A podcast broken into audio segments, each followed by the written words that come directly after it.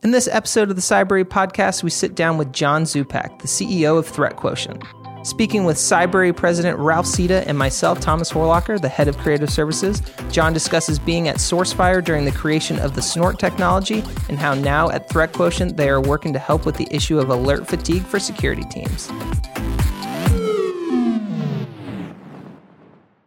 All right, everybody, thank you and welcome back. Today we have John Czupak from Threat Quotient here today in the studio, along with Ralph, uh, the CEO of Cybrary. Uh, thank you for coming in today, John, and uh, just give us a little history about yourself and a little about uh, what Threat Quotient does. Yeah, thanks for the invitation. Really appreciate uh, joining you guys today. Uh, yeah, I, I, call myself an old cyber startup guy. So uh, I come from the world of, of uh, having been in the cyber industry now for many, many years.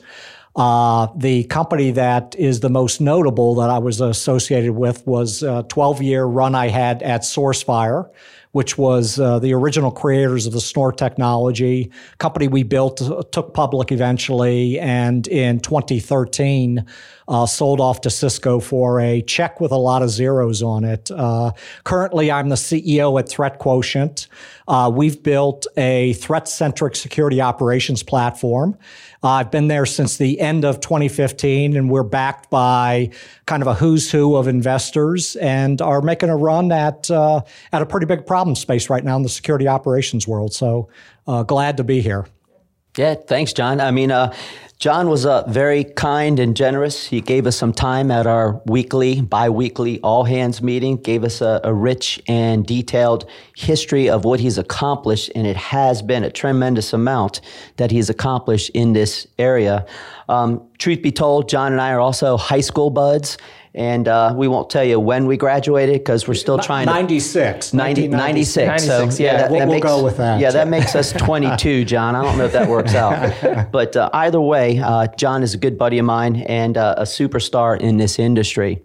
Um, John, you, you, know, I'll jump right into it because I mentioned this before we got on the air, and I just thought it just stood right out with what you've done in your career and how you've pivoted back and forth and always survived. That was one of the things you really preached that, you know, this isn't an easy task, what we do. It is an easy task on what anybody does in startup companies. And you got to have determination, grit, a little bit of luck, but you got to also know that being surrounded by smart people all the time is probably your best attribute as a leader. Um, and I certainly can attest to that. I'm never the smartest guy in the room. I'm, I'm not the smartest guy in this room. Um, but I will tell you that having those assets at your disposal uh, really makes a difference in what you do. And one of the things that you mentioned was in your early days and what you guys were doing, you kind of switched from the mentality of, you know, let's detect the threats and identify them to let's prevent the threats and then keep them out of our front door, out of our house. In today's environment, how important is that for organizations to adopt that mentality that an ounce of prevention is worth a pound of cure? I think our parents told us that, and, and their parents told them that as well. Yeah, so that's uh, it, it, It's a great great question. Uh, some of the uh, kind of threads of the question go back to uh, many years back to my days back in SourceFire. And we went through an early uh, industry shift where we were at the time a pure IDS company based on the Snort technology. Uh, and the industry was shifting though, moving into IPS uh, functionality. And it makes a lot of sense if you think about it. If you can detect it, why not block it, right? Now, we did a bit of uh, zigging when the industry was zagging at the time. And, and let me explain what I mean by that. Uh, we, we actually did not initially chase the IPS kind of silver bullet mantra that was going on in the industry. What we believed, and this goes back to really smart people, smarter than I am, what we believed was that the core IDS problem could be solved in a different way. And uh, we made a bet on a new technology that was blended with our core IDS sort of roots and technology that changed the way in which those systems were used uh, by uh, by organizations. Uh, that actually led to us becoming a really big and powerful uh, business, right? And so we made a bet on something with really smart people. And when you're doing startups, sometimes you have to do that. I think uh, today where we're at with threat quotient, and there are some similarities. And uh, so, you know, I, I, I like to kind of look at how the industry evolved. And if you think about it, uh, most of the bets and technology investments historically were placed in block and prevent kind of technologies, firewalls, uh, AV systems, uh, IPS systems. Our reality today, though, and we all know this, folks that pick up the Wall Street Journal every day, that companies, despite the large investments in these blocking and prevention technologies, companies are still getting compromised. Yeah. I mean, you don't go uh, any given week without reading something happening. So I think there's been a dramatic shift from uh, not away from blocking and preventing prevention technologies, but a shift into uh, demanding that companies have the abilities to be able to detect and respond. So if if we can acknowledge that we've either been compromised or we are very susceptible to being compromised because it's just the nature of the business. Attackers are complicated, systems are complicated. Uh, the real measure now is well, how quickly can we detect these things? How quickly can we respond to it? How efficient is a SOC?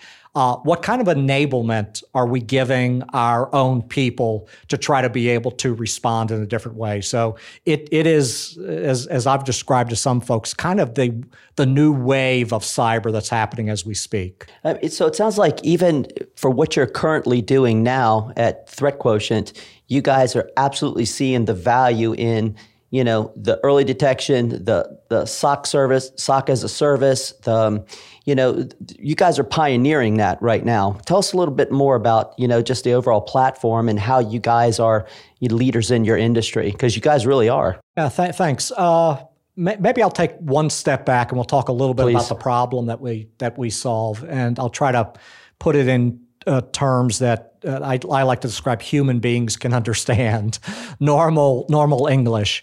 Uh, if you think about the way uh, analysts and teams and SOCs operate, generally speaking, today, it's actually a really inefficient process which leads to a, a uh, an efficacy problem. How do I detect the thing that really matters? How do I focus on the highest priority items?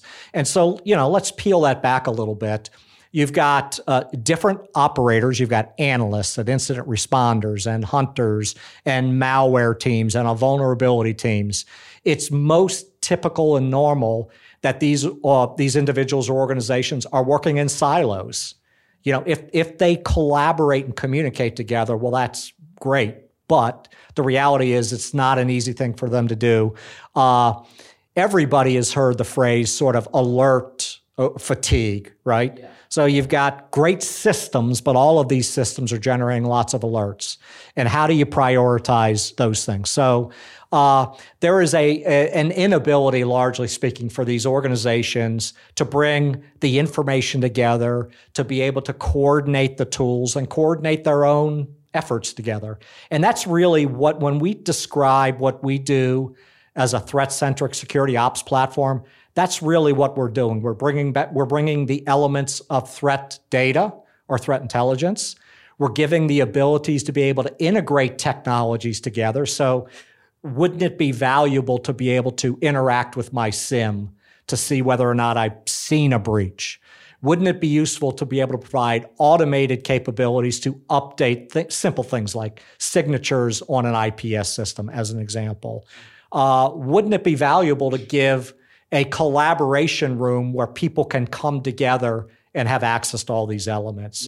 That's what we deal with when we talk about a security operations platform. That's kind of at the heart of heart of our business. Gotcha. I mean, there's a lot of noise in the space, right? Yeah. And the, the ones that are smarter, the ones that are providing a true service to the companies out there are the ones that could first off help eliminate a lot of the noise and then put it into digestible, actionable, you know, data for these companies.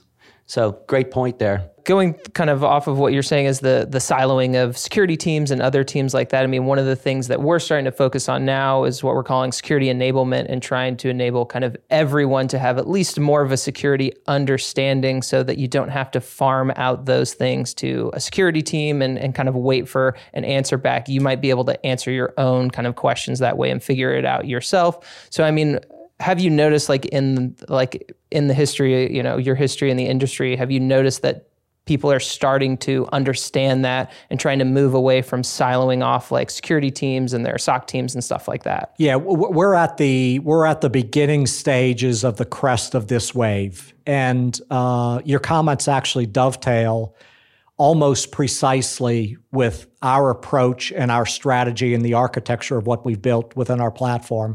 And the idea is this: we've always had a philosophy that at a foundational level, there's a lot of good data that's available to operators to detect and respond, right? But is it easily available? Can it be shared with individuals?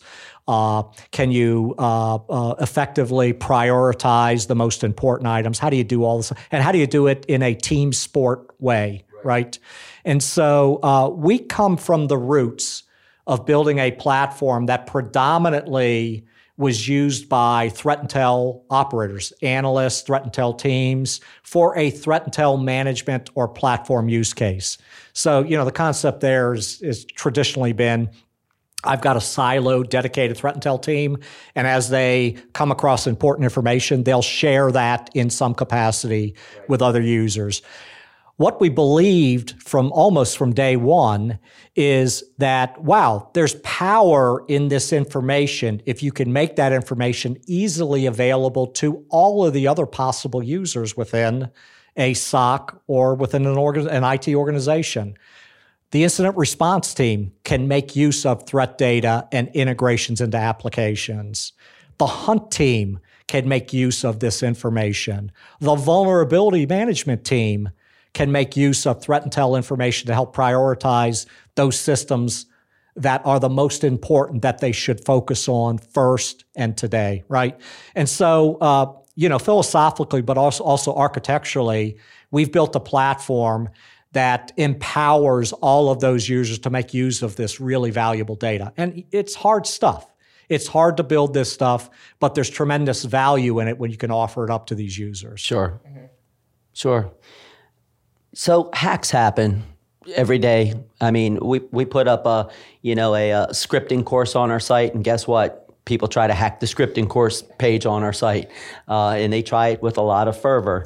Um, Capital One, uh, Equifax, all of all of them. You know, are the hacks any different? I mean, what makes them different today than they were two years ago? Or is it just the result, or is it just the reporting up? Do you see a bigger impact to the stock price to the board of directors. I mean, somebody's going to lose their job internally all the time. But what really is the the benefit of seeing these and learning from them? Is it gotten any better? Yeah, so I, I think there's a several threads in there, but you know, this is clearly uh, has become a board level issue uh, there are real dollars that are involved in this, substantial dollars. I mean, individuals losing their jobs because of breaches. Uh, you, you, hear about that all the time, but that's just one small aspect of how companies are impacted by this. So this is real. Uh, it's not getting better, right? That's our reality. It's not getting better. And if you think about the dynamics, though, of it, it it really goes back to understanding the kind of threats that you are susceptible to. It is understanding who your potential adversaries may be. It's under, getting an understanding of the kind of campaigns that you might be susceptible to and the kind of campaigns that are actually going on in your environment. This is raising the bar relative to the kind of uh, you know questions that are that that are being asked of companies today. What are you doing about this? Right now, the sophistication of the, of the attackers is not. It's it's not the bar is not lowering, but it does depend, I think, on the kind of profile of the attacker, whether or not the attacker is a nation state. That kind of attacker may be a very different attacker than a scripted ransomware kid, right? They could be equally as as impactful to an organization, but the ways in which a nation state attack might occur and the kind of investment abilities those organizations have, they actually dwarf the size of our cyber industry in a lot of cases. So, uh, yeah, it's a big problem. And you know, there's an old saying: you try to just try to minimize your attack surface and and and do the best we can in some cases. So, what's the, I mean? Uh, I don't know if there's an answer to this, and I'm not expecting you to give it to me in this podcast because I don't know it. A lot of people don't. What's the solution? Is it a better training of the people? Is it blended with devices and services like what you guys offer? Is it an overall education? Because even standing up your product, there's a lot of education in order for these companies to properly utilize it. So the investment in people seems to still be lagging behind the mentality that let me throw a device, let me throw a service at it. You know, from our perspective, people are everything. People are the ones that make the first silly mistake, and people are the ones that are left to try to detect it in a lot of cases. Where, where's the blend? Yeah, I, I think you you've hit a, a couple of nails on the head. Uh, you know, I'm I'm not being provocative in saying that we know there's a talent shortage right. uh, out there. We know uh, even for those individuals and organizations that have uh, experienced people, there's a gap in talent between the individuals. You've got junior analysts into, you know, uh, so-called uh, tier one analysts into tier two and tier three analysts. How do you raise the skill level of those individuals, right? Uh, part of the industry problem, I'd like to think uh, I've not been a contributor to it because I think I'm sensitive to this phrase, but the concept of silver bullets have been thrown around for long, for decades in this industry. And the minute I hear, if you just buy my thing, all of your problems are going right. to go away is yeah. the minute I call BS on it, right? Right. So uh, I don't think there's a there, there's not a silver bullet to this challenge. Uh, there's an opportunity for organizations to uh, try uh, try to raise the skill level of individuals. And again, I used the phrase earlier, uh, a team sport. I think this has to be a team sport. Absolutely. So, how do you provide not only uh, the educational path, but also the tools and technologies that individuals can work with? So, one of the overused phrases today is AI. Well yeah, I'll believe in a, a, fully, you know, automated AI system that's going to solve all the problems. I'll believe it when I drop it on my foot and my foot doesn't hurt, right? It's, right. I, it's just, uh, I, I think our reality is uh, this problem is going to be solved by a combination of uh, technology, people, training. Gotcha. Uh, couldn't couldn't agree more. I mean, it's like you said, the team approach from everybody across the platform. And then that team has to continually get better as a team uh, all the time. So we know that.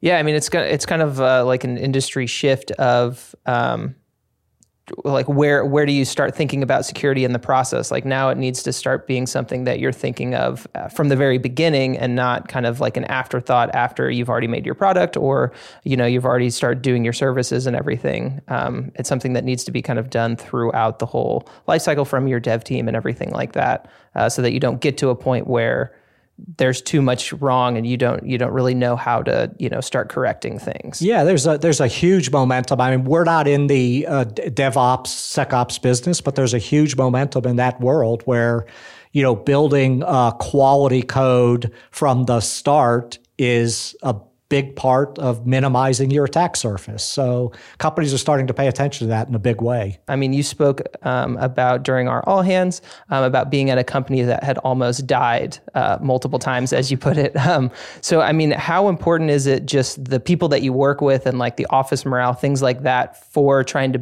kind of bring your company back or kind of keep pushing through when you get to like a hard time like that? Yeah, that's a, that's a great question. I won't mention the company name that uh, almost died on multiple occasions, but look, the reality is for those of us that have done uh, startups, uh, will understand and understand intimately. I yeah, I, have come across a lot of people that that have said, "I always want to do a startup." You know, that's my next thing. I want to go do a startup, but uh, it's not for everybody. But if it's suits your DNA, and it is a risk reward sort of a choice to do startups. If it suits your DNA and you go do it and you have some success, you probably won't want to do anything else, right? But it, it, nothing is free. You've got to pay the price to get the prize, right? And the realities are that uh, you can have high highs, you can have low lows. And uh, I, I always like to lean on some of the basics, right? And so if you're going to go do these things, from my experience and in my opinion, do it with great people that you have a cultural affinity with, that people that you can trust. Uh, attempt to surround yourself with smarter people than yourself you have to be willing to make some bets. And actually, all the bets are not going to always work out, right? But you got to make some big bets sometimes and, and go with it. And uh, you really want to have people in the trenches with you that you know can go long. When the highs get high, you don't get too high. When they go low, don't get too low. Stay as even keel as you can because it can be an up and down thing. But the rewards of having it are pretty substantial. And a lot of times you don't realize it till it's over when you look back and say, wow, we did something really cool. Sure. Sure. And there and there's a difference. There really is. Um, starting a business and starting a startup are not the same. You know, there there's a bet on a startup. There's a risk, there's a gamble. It's a different mentality. And it's you have to understand that the odds of failing are pretty much stacked against you. Odds of winning are smaller, but the reward is bigger. Uh, it, it's just a different thing. And to keep people around you that know that mentality, that are gritty, that are understanding of that, is probably half of the formula to a successful startup for sure. Maybe more. John would be the expert. He's done about 27 of these things. So because uh, I can't keep a job. Yeah, yeah, that's right. Um, so uh, yeah, John, I really appreciate it. That's some great advice. Thank you, thank you. Yeah, I appreciate it. I, I love the, uh, the, the word you use, gritty. That is a that's a great word that kind of describes this. And uh, yeah, you know, if you do it with people that have done it before, they sort of nod their head and and get it, and they probably wouldn't join again if it wasn't in their in their strike zone. Uh, it's really more for the new people that have never been through it, keeping them balanced relative to the normalcy of the uh, you know things that occur daily in these types of environments. Yeah, I mean, another thing that you said, kind of touching on this, is um, you know dealing with uh, people you work with. Is you said winners like to play with winners, and you know if you don't have winners with you, you know you need to get them off the bus. Like you want people around who are to be able to work longer hours or kind of put in the extra work and the extra time because that's what a startup takes. I mean, that's you kind of have to do a little bit extra every day and every time just you know to stay competitive and stay up to date with everything else. Yeah, yeah. Uh, look, it's it's simple. People pick up on that, and if you've got folks that aren't uh, meeting the expectations, uh, while everybody else is, you know, giving the best effort, they see that, right? And they also see it when the leadership doesn't recognize it or try to pick up on it. They they see that, right? And so, yeah, it's a great phrase. Winners do like to be around other winners, yeah. right? So I would agree. Yeah. yeah. As, as one of the winners here, I, I, I try my best. yeah. Um, you know what, John? I know you got a tight schedule. Yeah. Uh, I appreciate everything you've done. You've been here. You enriched our people. Uh, not a um, nobody in the room was disinterested, which is interesting for us because a lot of times we give some dry all hands. Yeah, yeah. Especially when we let Tommy talk at him. I'll I'll give him a technical talk on digital certificates next uh, time. Yeah, you, yeah. Put him right we'll schedule sleep. that one for a happy hour. yeah, yeah. You opened with that 90 minute slide, and I just looked at everybody like, oh no, I hope that's not what he's going to do. So, yeah. Yeah, but it turned out well. Thank you very much uh, for stopping by, and um, definitely we'll have you on again. Um, it was great talking to you. Thank you. Always a pleasure, and thanks for the invitation. And best of luck to Cybrary. You yeah, guys are go, killing it. Go threat quotient. Thanks. Yeah, absolutely. Yeah. Thank you. Super. Right, thanks, bud. Thanks. Hey, this is Thor. Thanks for listening to the Cybrary podcast, and make sure to check back next Wednesday for our newest episode.